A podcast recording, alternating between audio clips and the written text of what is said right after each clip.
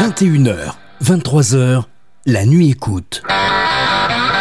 Avec Agnès et Sébastien Joël.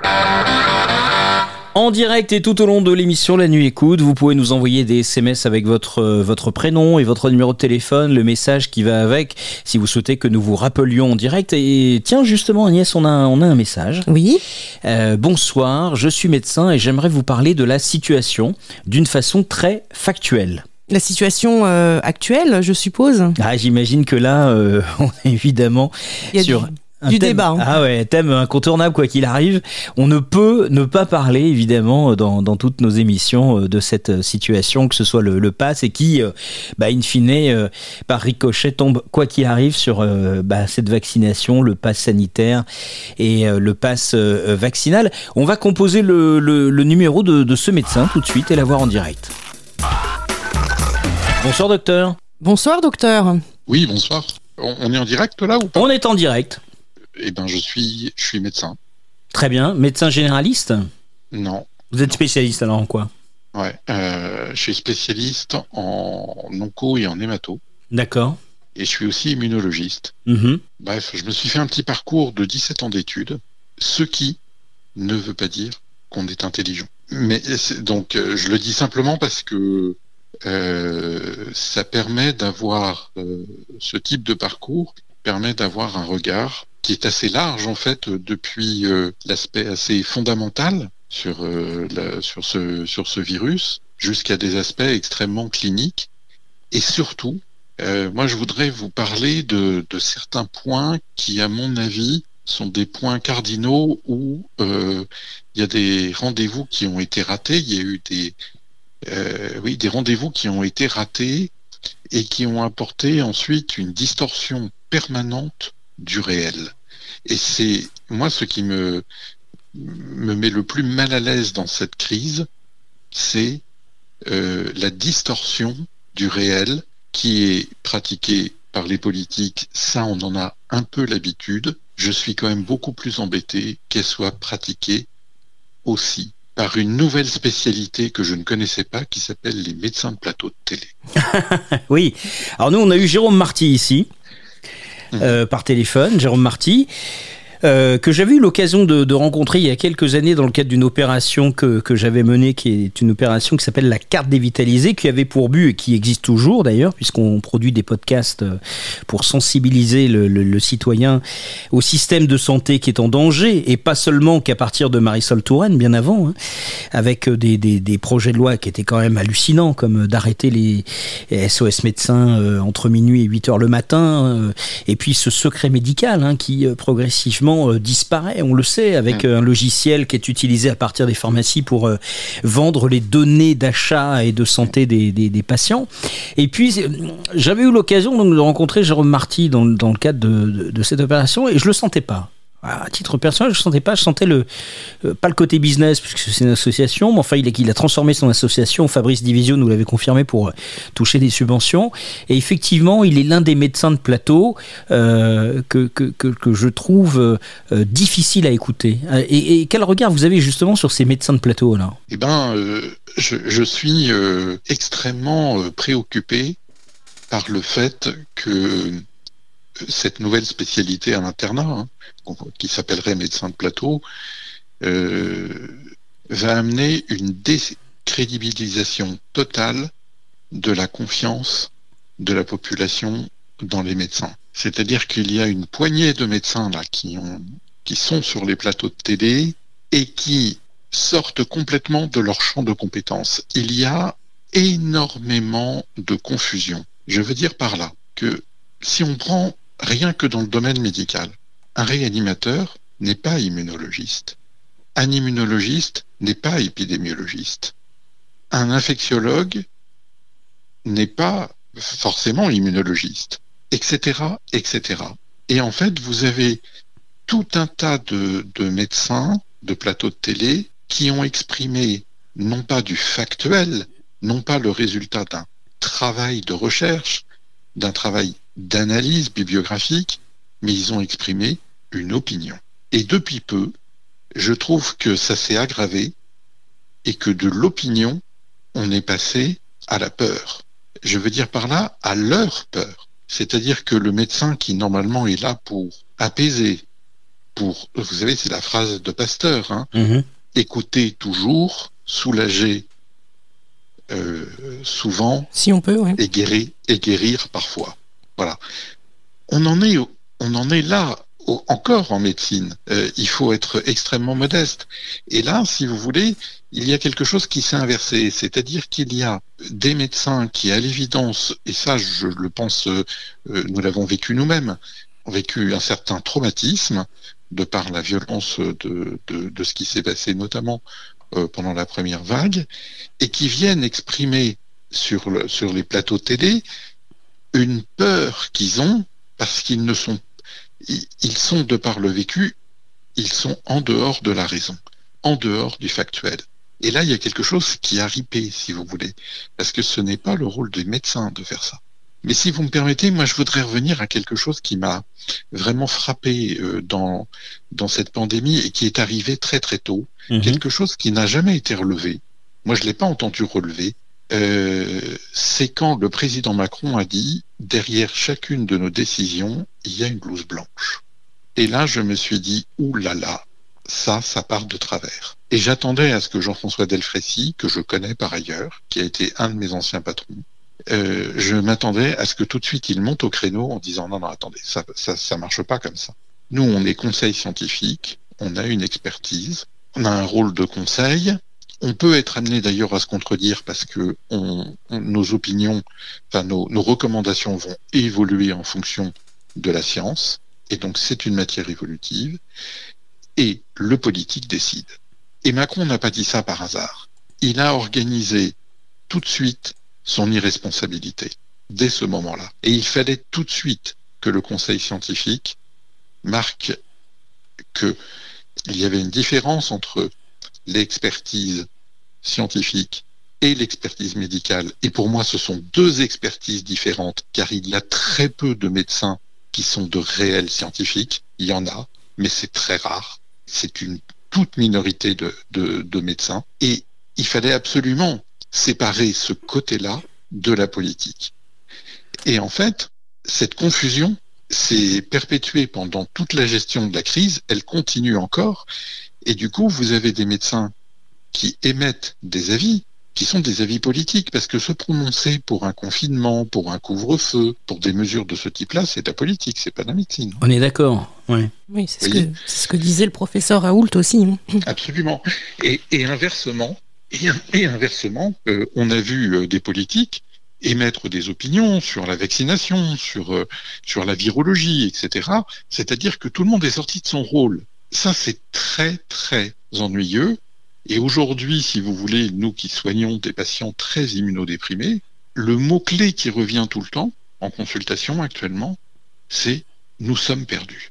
Nous sommes perdus parce que ce que expriment les patients, c'est une confusion généralisée, une perte de confiance, et puis surtout, qui croire, c'est-à-dire qui ne déforme pas le réel. Et ça, on n'y a pas été par hasard. Donc moi, je pense qu'il y a eu un raté dès le départ dans le fait que ça ne s'est pas séparé sur des, sur des fonctions qui sont différentes et sur le fait qu'il était absolument capital que revienne aux politiques le fait de décider, qui s'éclaire avec un conseil scientifique. C'est important. On pourrait beaucoup discuter sur la composition de ce conseil scientifique. Je pense qu'il y a des vrais problèmes à l'intérieur, mais néanmoins, il est très important que ces rôles-là soient euh, clairement déterminés. Concrètement, euh, aujourd'hui, parce que vous dites effectivement, euh, vous, vous avez commencé par parler de ces médecins de, de plateau, euh, avec des titres euh, effectivement que nous on, on connaît pas dans le cadre des, des Ouais. spécialisations. C'est très compliqué déjà pour nous de, de s'y retrouver. Ouais. Vous-même, vous êtes vacciné? Alors, je je vais vous dire, je vais vous répondre à votre question. Mais vous faisiez tout à l'heure référence au secret médical. Bon, moi je suis d'accord avec vous. Je pense que le secret médical, c'est quelque chose de très, très important.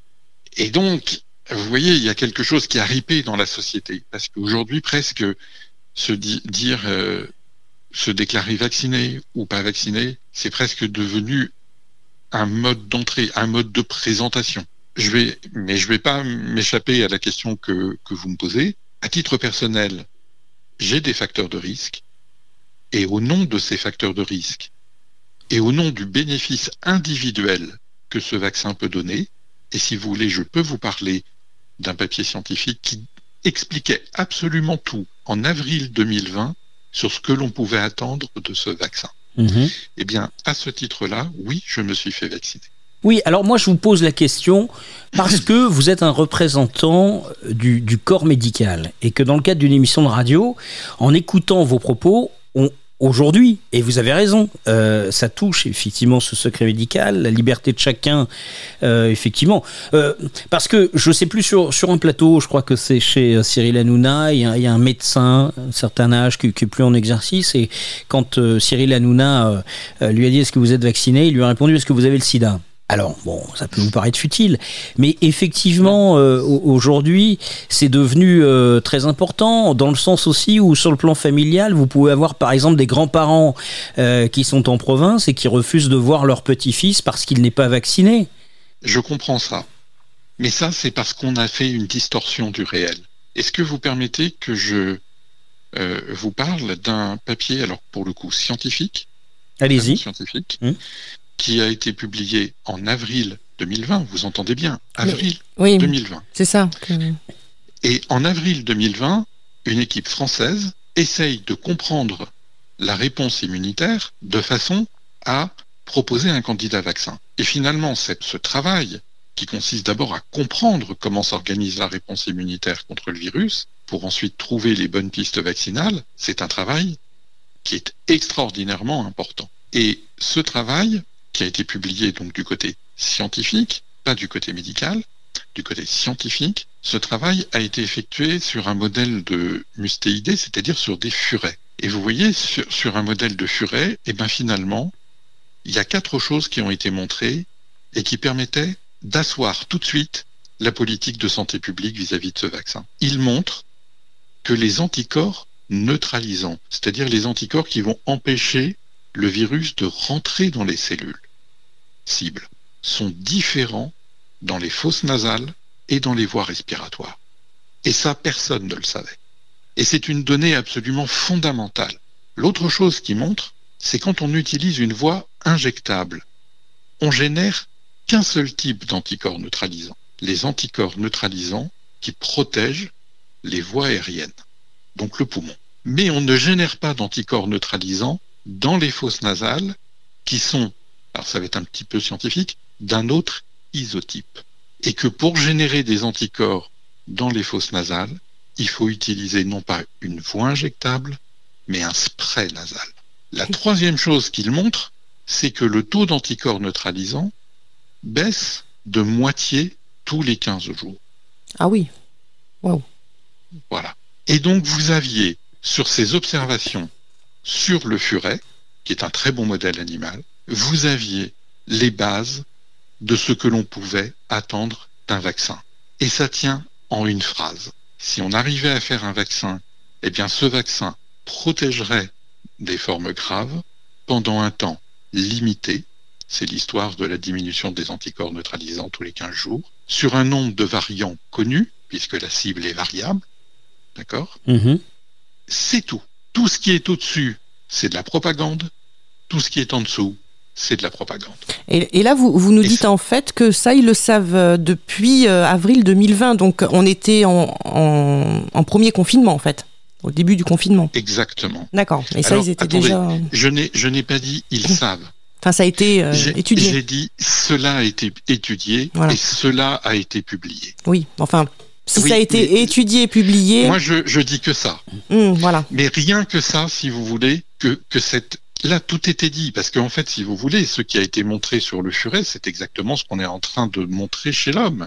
C'est-à-dire que ce vaccin protège pendant un temps limité, et quand, ça- quand vous avez une demi-vie de 15 jours des anticorps, ben, ça fait effectivement maximum 3 mois d'immunité, vous voyez donc c'est exactement ce sur quoi on est en train de tomber. Et il ne protège que des formes graves. Et il ne peut pas protéger de la transmission puisqu'il ne génère pas d'anticorps dans les fosses nasales et que le virus se transmet évidemment d'abord par les fosses nasales. Il pénètre par les fosses nasales. Si vous n'avez pas d'anticorps neutralisants dans les fosses nasales, vous ne pouvez pas limiter la transmission.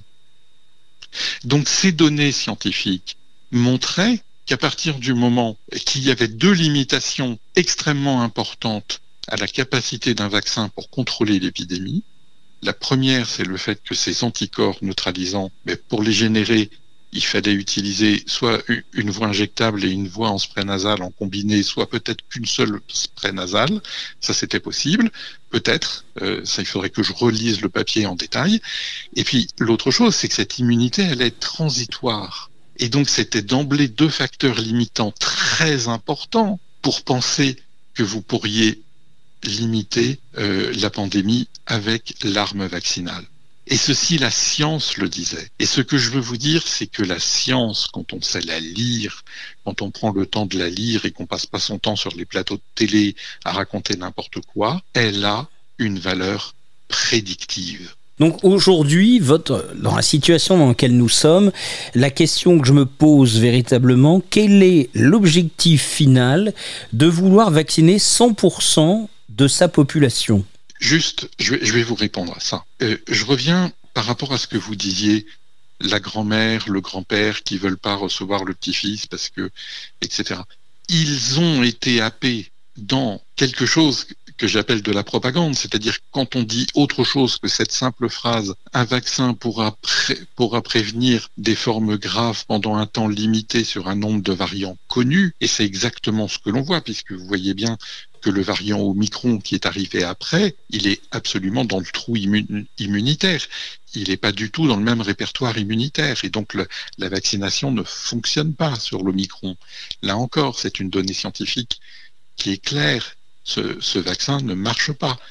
Et, ça, et donc, si vous voulez, euh, si la, la, population avait été informée correctement sans faire l'objet d'une propagande et qu'on lui avait donné ce seul message, la grand-mère, le grand-père saurait que le vaccin ne protège pas d'une éventuelle contamination et qui donc il n'y avait rien à attendre de ce côté-là. Et il est évident que là, si on applique ce, que de toute façon ensuite l'épreuve grandeur nature d'une vaccination de masse a démontré comme exact sur le plan expérimental, eh bien, on s'aperçoit que ce qui était raisonnable, c'était de vacciner les populations à risque qui était extrêmement bien défini.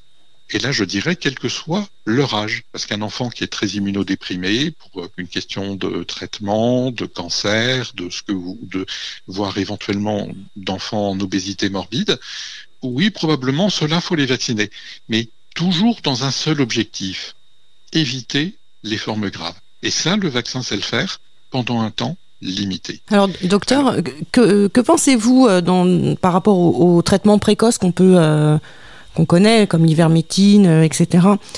Est-ce que, d'après vous, ce serait aussi une solution? Je vais, excusez-moi, je vais répondre à la question de votre de votre collègue, oui, de Sébastien, pardon, qui, qui m'a posé la question sur lequel moi je me suis, j'ai réfléchi, mais je dirais plusieurs mois. C'est pourquoi être sorti de ce que pouvait faire le vaccin et pourquoi s'être lancé dans une vaccination de masse comme cela.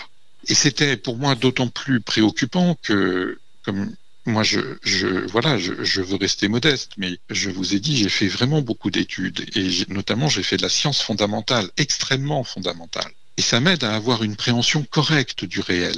Je ne dis pas que c'est la vérité. Parce que les gens qui commencent leur phrase en disant la vérité, vous savez, moi je m'en méfie beaucoup. Parce que la vérité, ça voudrait dire qu'on connaît tous les paramètres, qu'on connaît absolument, qu'on a une connaissance qui est absolument absolue sur l'écosystème viral. Et bien sûr, nous ne l'avons pas. Mais par contre, nous pouvons éviter de déformer le réel.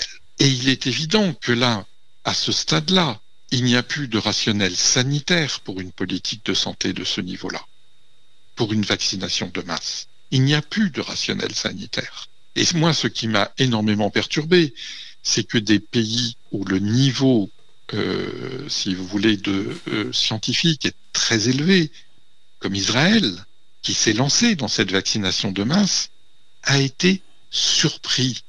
Et ça, je pense qu'ils ont été réellement surpris de voir les limitations de ce vaccin qui, je le rappelle, était contenu dans ces publications sur des modèles animaux en avril 2020. Donc il y a une part de méconnaissance, il y a une part justement où je vous disais, il faut faire attention. Il y a la science d'un côté, il y a la médecine de l'autre, et de temps en temps, ben, la perméabilité entre ces deux mondes se fait pas bien parce qu'il y a effectivement peu de gens d'interface. Et ce n'est pas manquer de respect ni de confraternité à Jean-François Delfrécy pour dire qu'il n'a pas un niveau scientifique qui est extrêmement élevé. Faire des essais thérapeutiques, souvent menés par l'industrie pharmaceutique, ne fait pas d'un médecin scientifique. Donc moi je crois qu'il y a un problème d'interface qui s'est mal fait dans un premier temps. Mais maintenant, je me demande s'il n'y a pas une autre raison.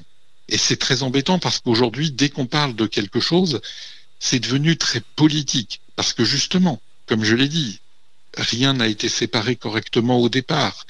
Les gens ne sont pas restés dans leur champ de compétences.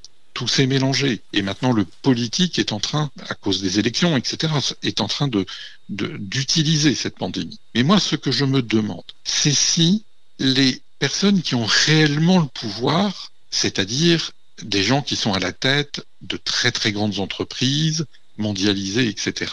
Ces gens-là avaient déjà travaillé sur des modèles de pandémie. Et tout le monde sait que cette pandémie est d'une certaine façon, et c'est très objectif de le dire, une maladie de la mondialisation. Je veux dire par là que la vitesse à laquelle elle s'est propagée est très clairement corrélée à la rapidité de déplacement des populations. Et que si on avait été dans un monde qui était beaucoup moins globalisé, où les gens voyagent beaucoup moins, et où les marchandises aussi euh, voyagent moins, euh, il y a moins de transport, on aurait probablement eu une pandémie, mais en tout cas pas avec cette vitesse-là. Et moi, ce que je me demande, c'est si ces gens-là n'ont pas compris que c'était une première alerte sur un des, problèmes de la mondialisation. Et si ce n'était pas finalement cette pandémie avec un virus qui est certes pathogène, a quand même euh, euh, cible euh, je pourrais vous expliquer ça. C'est-à-dire que ce virus, et, c'est, je, je m'en excuse auprès de gens qui pourraient entendre ça et qui ont perdu des personnes, mais je dirais qu'il tue presque par hasard parce que il, il n'a pas été programmé pour tuer son hôte je pourrais développer ça. Vous parlez de programmation là quand même, hein Donc euh, non non non non de programmation euh, de programmation euh, non pas par une activité extérieure, si vous voulez. D'accord, ok. Le, virus, le, sa nature, écosystème. Voilà, sa nature même n'est pas aujourd'hui, effectivement, vous dites, euh, voilà. Euh, faite pour, pour, pour tuer. Voilà. Et donc, si vous voulez, c'est une. Ce, ce virus n'a pas été créé. Sur la mondialisation. Ce virus, docteur, n'a pas été créé par des humains. Je ne le sais pas. Vous ne le savez pas, mais c'est possible. Non, je ne le sais pas. Et à la différence des médecins de plateau de télé, moi, quand je ne sais pas, je dis je ne sais pas. Oui. Je ne sais pas. Là, pour le coup, je n'ai pas les connaissances euh, en biologie moléculaire euh, qu'il faut avoir en virologie pour pouvoir commencer à euh, voilà, faire des recherches dans ce domaine-là, discuter avec d'autres. voilà, je n'ai pas ce niveau. Docteur, je, voulais hum, aussi, il y a quelque chose qui m'interpelle. Est-ce qu'on ne peut pas se poser la question, parce que tout à l'heure vous nous disiez que euh, donc une étude avait été faite sur des furets pour, euh, pour le, vaccin, euh, que cette étude est sortie en avril 2020. Comme je suppose que pour pouvoir établir une, sortir une étude, ça, ça prend des mois, voire des années, puisqu'il y a, je crois, trois phases. Non, non, pas du tout. Mais... Vous êtes sur un, sur un modèle en fait préclinique. donc, vous êtes sur un modèle animal. Oui. Et donc, vous, vous publiez euh, le résultat d'une expérience animale. Après, cette équipe cherche à mettre au point un vaccin, et ils en ont sorti un candidat vaccin qui était effectivement par spray nasal. Je ne sais pas d'ailleurs où ils en sont aujourd'hui. Mais ce, le, le, le, papier qui est sorti est un papier scientifique sur le modèle préclinique qui est sur l'animal. Oui, ce que je voulais laisser entendre par là, c'était euh, s'ils étudiaient déjà par rapport à, à un vaccin en, en avril 2020, c'est qu'ils euh, c'est qu'ils avaient déjà euh, ce, ce, virus euh, en leur possession. En leur, voilà. Ils connaissaient déjà ah, l'existence de. C'est ça que je voulais non, non. Poser comme question. non, non, ils ont travaillé très vite parce que le virus a été isolé. Les, et puis, vous savez, après, les équipes scientifiques se passent le matériel euh, très rapidement pour que tout le monde puisse avancer. Et donc ils ont récupéré, euh, ils ont récupéré le virus, mais qui avait été isolé. euh, oui, oui, tout à fait. Ça a été isolé dans quelques tôt. semaines ou quelques mois avant ou? Ça exactement, je pourrais pas vous le dire. Ça, dès le début, c'est-à-dire dès, dès le, les premières informations qui nous venaient d'Asie, euh, voulez dire que le monde scientifique s'est mis en branle et que rapidement euh, des, des travaux ont été effectués. Euh, alors, vous savez, je fais toujours des analogies qui sont vraiment euh, très, très, très éparses, très éloignées. Euh, on a beaucoup regardé, vous savez, ces films de science-fiction des années 80-90. Vous vous souvenez, vous avez dû regarder, je sais pas quel âge vous avez, mais euh, Retour vers le futur. On imaginait qu'on allait pouvoir s'envoler avec des baskets qui allaient nous permettre d'avancer. On voyait des grands écrans dans la ville, tout ça.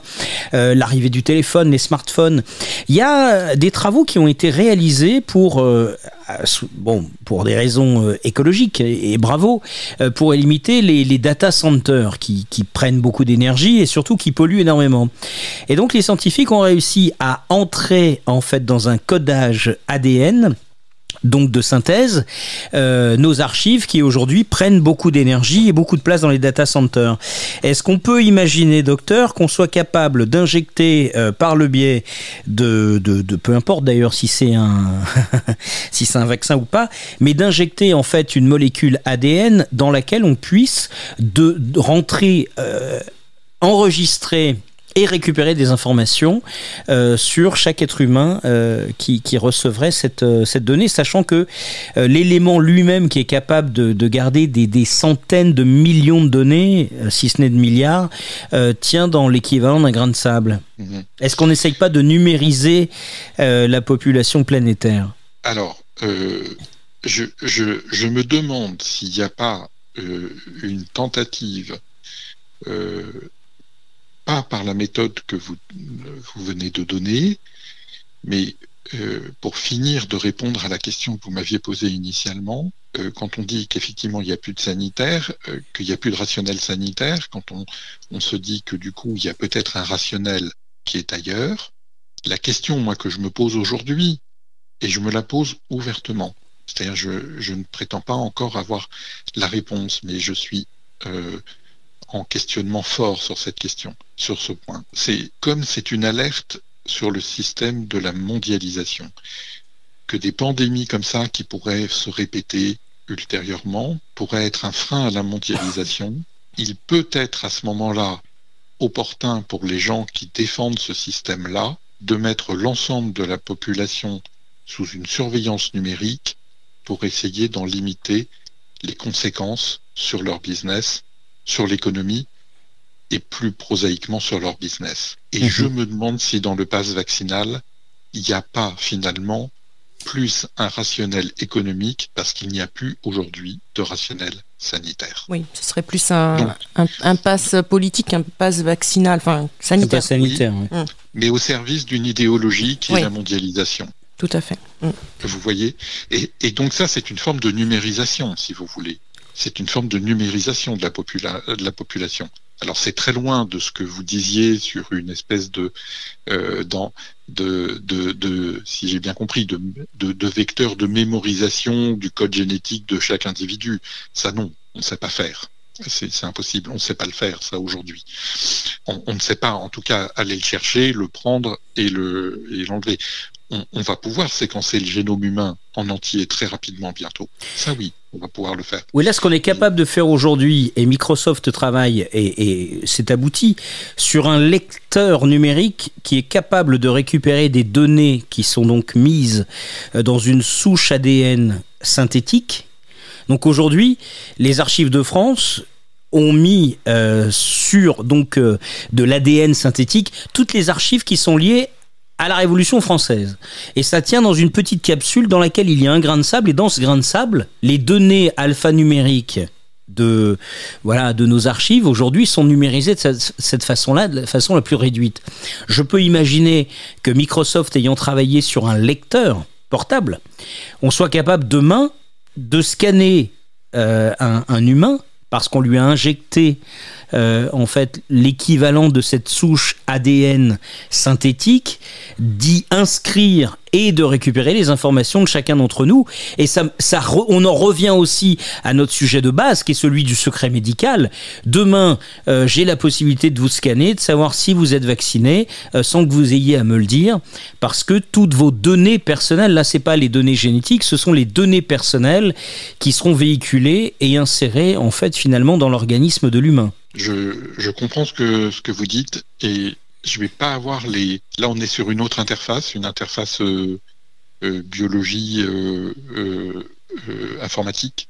Oui. Sur lequel, moi, je, je, je vous l'ai dit, ce que je ne sais pas, je, n'irai pas. Alors deux je choses. Pas dans l'ubris. oui, oui, j'entends. De, ces médecins de télé justement. Non, non, mais en plus, bon, moi, si vous voulez, euh, j'ai entendu un, reportage me parlant de cet ADN synthétique euh, pour euh, éliminer les data centers, et d'un seul coup, vu l'aspect microscopique de, de, de, de cette de cette possibilité d'enregistrer et de récupérer des informations, je me dis in fine, si l'idée euh, étant de vacciner 100% des gens, c'est que dans ce vaccin, puisqu'on sait qu'il n'est efficace que pour éliminer les causes graves, euh, les formes graves, et qu'il ne protège pas, on peut quand même être atteint par euh, le Covid et on peut le transmettre, est-ce que derrière, on n'est pas en train justement voilà, eh vous voyez, ce que vous dites, c'est tout le problème. C'est-à-dire que quand on n'a pas dit la vérité, pas, la vérité, quand on n'a pas décrit le réel correctement, et, je le redis dans cette phrase extrêmement simple hein, et hyper synthétique que je vous ai dit, ce vaccin protège des formes graves pendant un temps limité sur un nombre de variants connus. Mmh. Point barre. À partir du moment où on a déformé le réel, on laisse la place à énormément de soupçons, à énormément de possibilités d'interprétation parce que comme tout, tout d'un coup ça n'apparaît plus comme rationnel, si vous voulez, ce qui est fait, alors évidemment on cherche des raisons, d'autres raisons. J'ai bien vu cette, cette façon de, de, traiter tous les gens en east, etc. Et c'est ce terme de complotiste qui est sorti. Mais moi, je dirais aux gens qui traitent les autres de complotistes, arrêtez de comploter. Commencez par arrêter de comploter. Mhm. Les mêmes qui veulent faire la, la, chasse aux fake news, arrêtez de mentir. Quand euh, on doit faire traverser à un pays une crise sanitaire de cette ampleur, celui qui va euh, être à la tête euh, de, de, la gestion de cette épidémie doit avoir en tête en permanence, c'est qu'il a besoin du capital confiance. Et pour avoir le capital confiance, il ne doit jamais mentir. C'est aussi simple que ça. Aujourd'hui, tout est possible, docteur. Donc, euh, effectivement, vous avez raison, ce manque de clarté nous pousse à, à, croire à l'irrationnel. Et si ça se trouve demain, on se rendra compte qu'on avait raison. C'est vraiment, c'est le c'est vraiment un énorme problème d'avoir fait une, une distorsion du réel et de continuer dans cette distorsion du réel qui maintenant prend une autre forme qui est clairement celle d'une instrumentalisation à des fins politiques tout ceci est très embêtant et moi je conseillerais aux médecins de se tenir à distance de ça et je vais vous dire, je trouverais que le Conseil de l'ordre serait extrêmement bien inspiré de demander aux médecins de télé d'arrêter, d'arrêter Oui, parce que le Conseil de l'ordre a quand même plutôt conseillé aux médecins de, ne pas soigner, et parce que c'est une question à laquelle euh, vous n'avez pas répondu, mais vous, alliez le faire dans quelques instants, justement concernant les, traitements. Bon, il y a la grande histoire de la chloroquine, euh, l'hydroxychloroquine du, professeur Raoult, passons ça. Euh, des études ont montré que l'ivermectine, d'ailleurs en Inde, on ne parle pas beaucoup de l'Inde, mais l'Inde soigne parfaitement sa population par le biais de, de l'ivermectine, et ici ça nous arrange de le savoir puisque l'ordre des médecins a décidé d'interdire euh, justement les médecins de, prescrire euh, des traitements comme l'ivermectine entre autres. Et, ça aujourd'hui, euh, je pense que vous en tant que, médecin quand même, j'imagine le fait qu'on vous empêche de prescrire, on est quand même dans une situation particulière. Absolument. Alors particulière, bon, il y a toujours des restrictions aux prescriptions, il y a ce qu'on appelle les référentiels, il y a les AMM, etc. Donc un médecin n'est pas libre de faire ce qu'il veut, hein, et, notamment de suivre forcément des intuitions. Bon, il y a des garde-fous contre ça qui sont aussi des garde-fous qui protègent les patients. Mais là, effectivement, vous avez raison. Il y a eu quelque chose qui a été beaucoup plus loin que ça. Beaucoup plus loin. Il y a eu des restrictions il y a eu quand même quelque chose qui s'est passé qui est d'une gravité et, dont je suis étonné que, que, ça n'ait pas plus de retentissement. Quand vous avez euh, le ministre de la Santé qui part avec un papier à la main du Lancet sur la toxicité cardiaque de l'hydroxychloroquine, qui, moi, dès que je l'ai lu, j'ai vu en quelques minutes que c'était un fake, parce que vous aviez exactement la même proportion des facteurs de risque sur tous les continents, entre l'Afrique, entre l'Australie, vous voyez tout de suite que c'est un faux. Il a quand même autour de lui, normalement, des gens je comprends qu'il n'ait pas le temps lui-même de lire un papier, mais il a normalement autour de lui des gens qui sont capables de lire des papiers et qui doivent lui dire Olivier, fais attention, parce que là, ce papier, c'est pas sérieux. Et on l'a vu que c'était pas sérieux puisque le papier a été rétracté. Mais est-ce que Olivier Véran a pour autant rétracté sa demande qu'il a faite aux tutelles de retirer euh, la prescription d'hydroxy, l'autorisation de prescrire de l'hydroxychloroquine? Non, il ne l'a pas fait. Et ça, alors que le papier a été retiré, ce n'est pas une attitude scientifique. Effectivement. Et évidemment, c'est très suspect de faire des choses comme ça. Et évidemment, vous vous dites, mais de quoi s'agit-il? Est-ce que c'est quelqu'un qui n'a pas l'intelligence de pouvoir reconnaître qu'on peut se tromper, ou même à la limite qu'il a été trompé, ou qu'ils n'ont pas été suffisamment sérieux, mais qui font machine arrière? Est-ce que c'est que de l'orgueil, ou est-ce qu'il y a autre chose derrière ça? Parce que ce papier, si vous voulez, il est d'une gravité considérable. Pour publier dans Lancet, c'est le papier qui donne ce qu'on appelle l'impact factor le plus élevé en médecine. Mhm. Ça doit être de 17 de mémoire. Hein. Je, je, sais pas. Moi, je publie plutôt en sciences. Mais si vous voulez, c'est un des papiers où c'est une des, des, journaux où c'est le plus difficile de publier un papier parce que vous êtes reviewé et qu'on doit publier des choses qui, qui vont marquer l'histoire de la médecine. Ce papier, le processus de reviewing, n'a pas été opérationnel. Exact. Ce papier, c'est une commande. il y a quelque chose de pourri dans le royaume. Moi, là, ce qui ne va pas, c'est que l'ensemble des médecins hospitaliers, parce que le Lancet, c'est plutôt les médecins hospitaliers, si vous voulez, et des scientifiques, auraient dû dire, nous suspendons nos abonnements tant que vous n'avez pas fait la lumière là-dessus. Comment ce papier a pu être publié? Donc on en revient à un problème de politique, de manipulation. Non, on en vient au problème de corruption. Ah, l'argent est important, euh, docteur. Quand on sait que l'un des conseillers financiers de Pfizer était Emmanuel Macron dans les belles époques où, il était dans la finance, euh, vous voulez dire que cette, euh, cette pression-là, c'est pour enrichir les, les laboratoires et en particulier Pfizer? Il y a eu exactement la même histoire, même si elle a fait beaucoup moins de bruit, avec un papier tout à fait délirant sur le remdesivir dans l'autre journal à peu près du même niveau scientifique, du même niveau médical, si vous voulez, que le Lancet, qui est le New England Journal of Medicine. Et ce mhm. sont deux papiers sur le remdesivir qui sont absolument aberrants. Absolument aberrants. Et d'ailleurs, on a vu comment a fini le remdesivir. Il y a un problème de corruption par l'industrie pharmaceutique qui a mis la main sur les journaux médicaux et qui oriente les publications, qui a pénétré les organismes de régulation et qui donc peut influer sur les décisions qui, des tutelles qui sont là dans leur première fonction pour protéger les, les patients euh, d'une mise sur le marché d'un euh, non correct d'un médicament. Oui, il y a de la corruption. Mhm. Et, si vous voulez, on a, euh, il y a une loi Bertrand qui a fait la chasse à la corruption. Vous savez, mais c'est une technique de, c'est une technique qui est utilisée, vous savez, pour détourner l'attention des gens.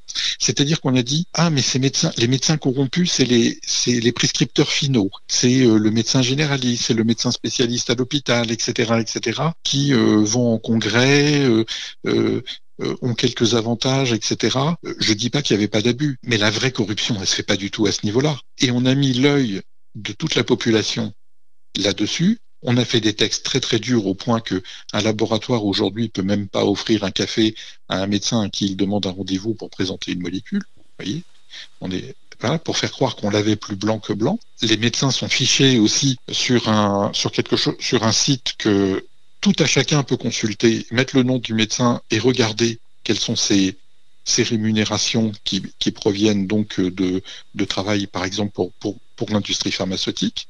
une transparence que les politiques ne se sont jamais imposée et qui est imposée aux médecins. Je ne dis pas que c'est pas bien. Je dis simplement que ça, ça a été donné à la population pour que la population dise le job a été fait, alors qu'en fait, la corruption, elle n'est pas du tout à ce niveau-là. Oui. Euh, Enfin, la corruption très grave, elle est au niveau de ce qui fait la légitimité scientifique, c'est-à-dire les publications. Elle est au niveau du lobbying à Bruxelles. Elle est au niveau euh, de, de, des tutelles où ce qu'on appelle des experts et des KOL, des Key Opinion Leaders, sont en fait, on dirait presque des influenceurs payés par l'industrie pharmaceutique et vous retrouvez les mêmes qui sont experts au niveau de l'EMA. Oui, euh, docteur, je voulais savoir euh, par rapport à, tout ce que vous nous dites.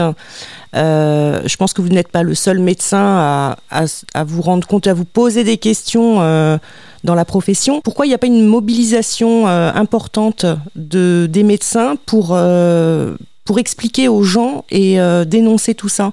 Parce qu'on parle des médecins plateaux.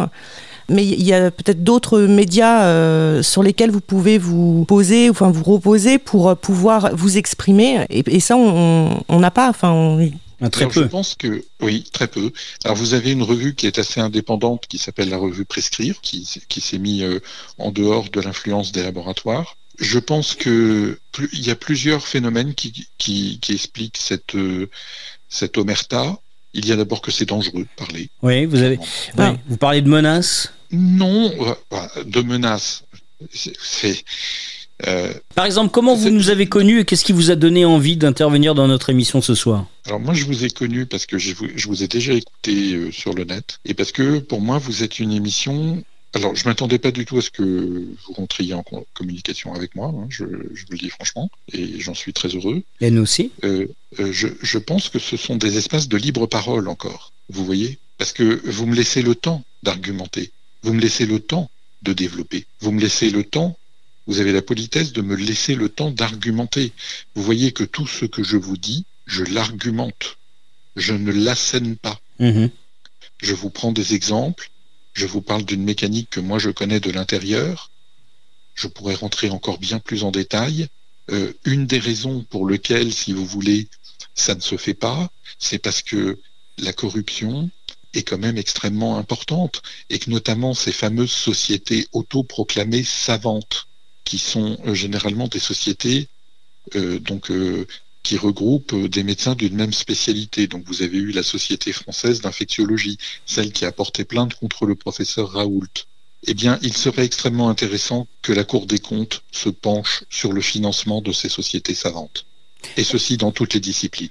On voit Martin Blachier depuis le début euh, euh, dire tout et son contraire. On sait que euh, Martin Blachier a une structure qui fournit en fait des, des, des- des sondages et des statistiques dans le domaine médical.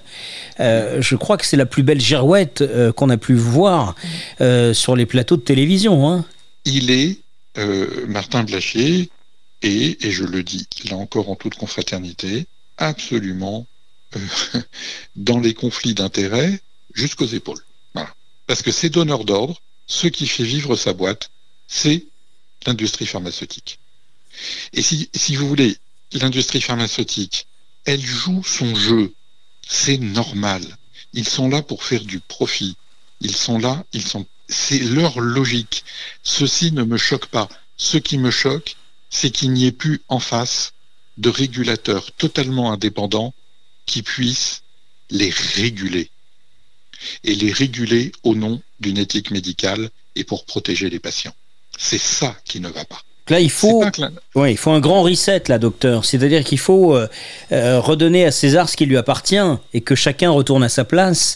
Vous voulez dire aussi que c'est un peu ce que vous disiez au départ. Aujourd'hui, ceux qui, soi-disant, parce que vous disiez, euh, derrière chaque décision, c'est ce que vous avez entendu du gouvernement, il y a une blouse blanche. Ce qui veut dire que derrière les décisions, il y a l'un de vos confrères derrière qui, qui expose des études, qui amène des arguments, qui eux-mêmes sont pilotés plus ou moins, si on comprend en synthèse que vous dites, par des laboratoires qui ont intérêt à, vendre du, du vaccin et à éviter euh, euh, bah, finalement que ce virus euh, s'adoucissent avec des traitements. Hein. L'ivermectine, je, vous parlais tout à l'heure de, l'Inde.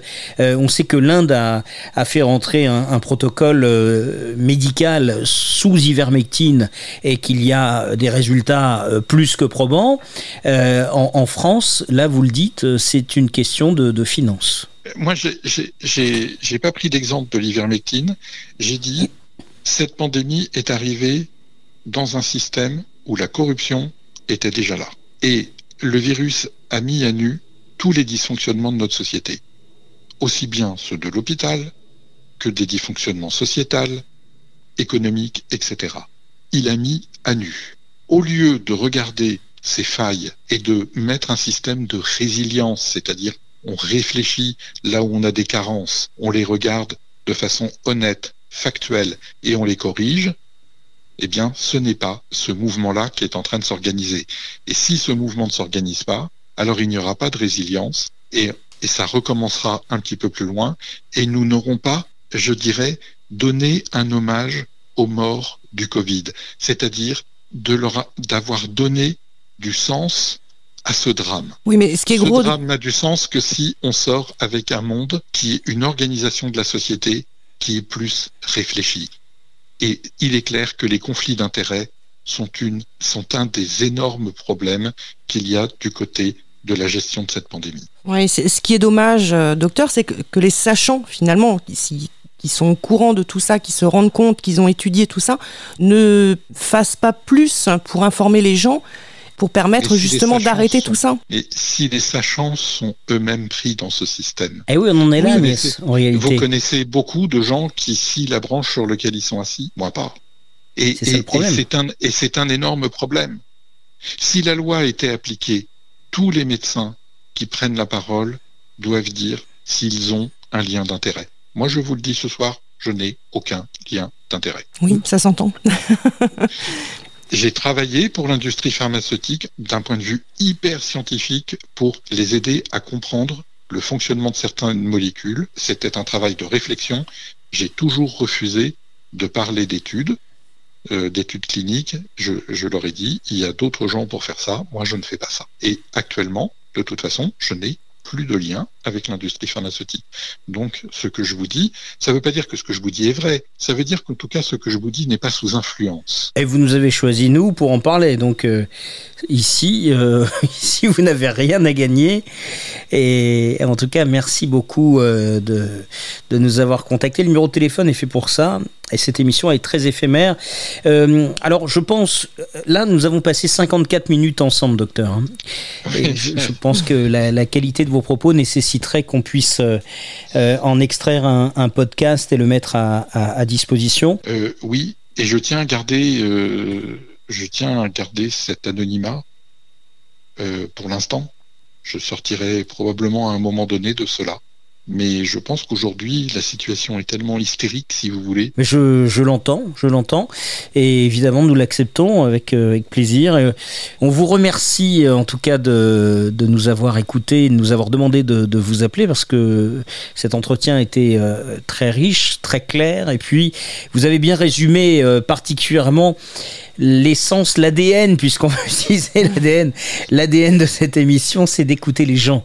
Et vous aviez des choses à dire. Et, et après, euh, effectivement, nous, on écoute. On n'a pas, on n'était pas obligatoirement préparé, puisqu'on ne savait pas que vous alliez nous contacter. On n'était pas obligatoirement préparé à avoir des questions précises. On regrettera sûrement ce soir de ne pas avoir posé telle ou telle question. Mais si vous l'acceptez, et, dans quelques semaines, si vous en êtes d'accord, selon la, la situation en France, on, on serait heureux de, vous rappeler et, de, regarder euh, quelles sont les lumières que vous nous proposez. Écoutez, si je peux apporter quelque chose et non pas parler de moi, vous voyez, ce qui est très différent, ce qui est très très différent, euh, eh bien je le ferai avec plaisir. Ah, c'est vrai qu'on n'a pas parlé de vous. Ça, c'est vrai qu'on n'a pas parlé du, médecin. Alors, on va commencer à parler de vous. Qu'est-ce que vous déjeunez le matin? Ce sera ma seule et unique question personnelle. Eh bien, écoutez, euh, amateur de café. Très bien. Euh, on a. voilà, donc expresso avec si possible un centimètre de mousse. Ah, ah c'est précis. Hein. On sent le. ah ouais.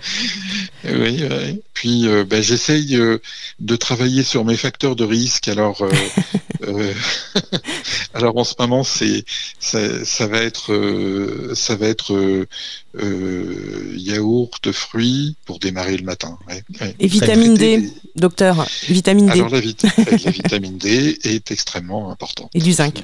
Alors le zinc, moi oui, c'est pour ça que je passe un temps fou au bar. oui. Ça, C'est la raison pour laquelle je quitte pas le bar. On m'a dit le zinc, c'est bien. Bah, vas-y Jean-Claude, c'est pour moi. Merci docteur. Merci de votre espace de liberté et où on peut argumenter. Merci à vous. À très bientôt. Merci beaucoup, Et hein. bonne soirée. On garde votre numéro et on, on vous rappellera d'ici quelques, quelques semaines. À bientôt. Au revoir. Au revoir. Au revoir. Merci à vous.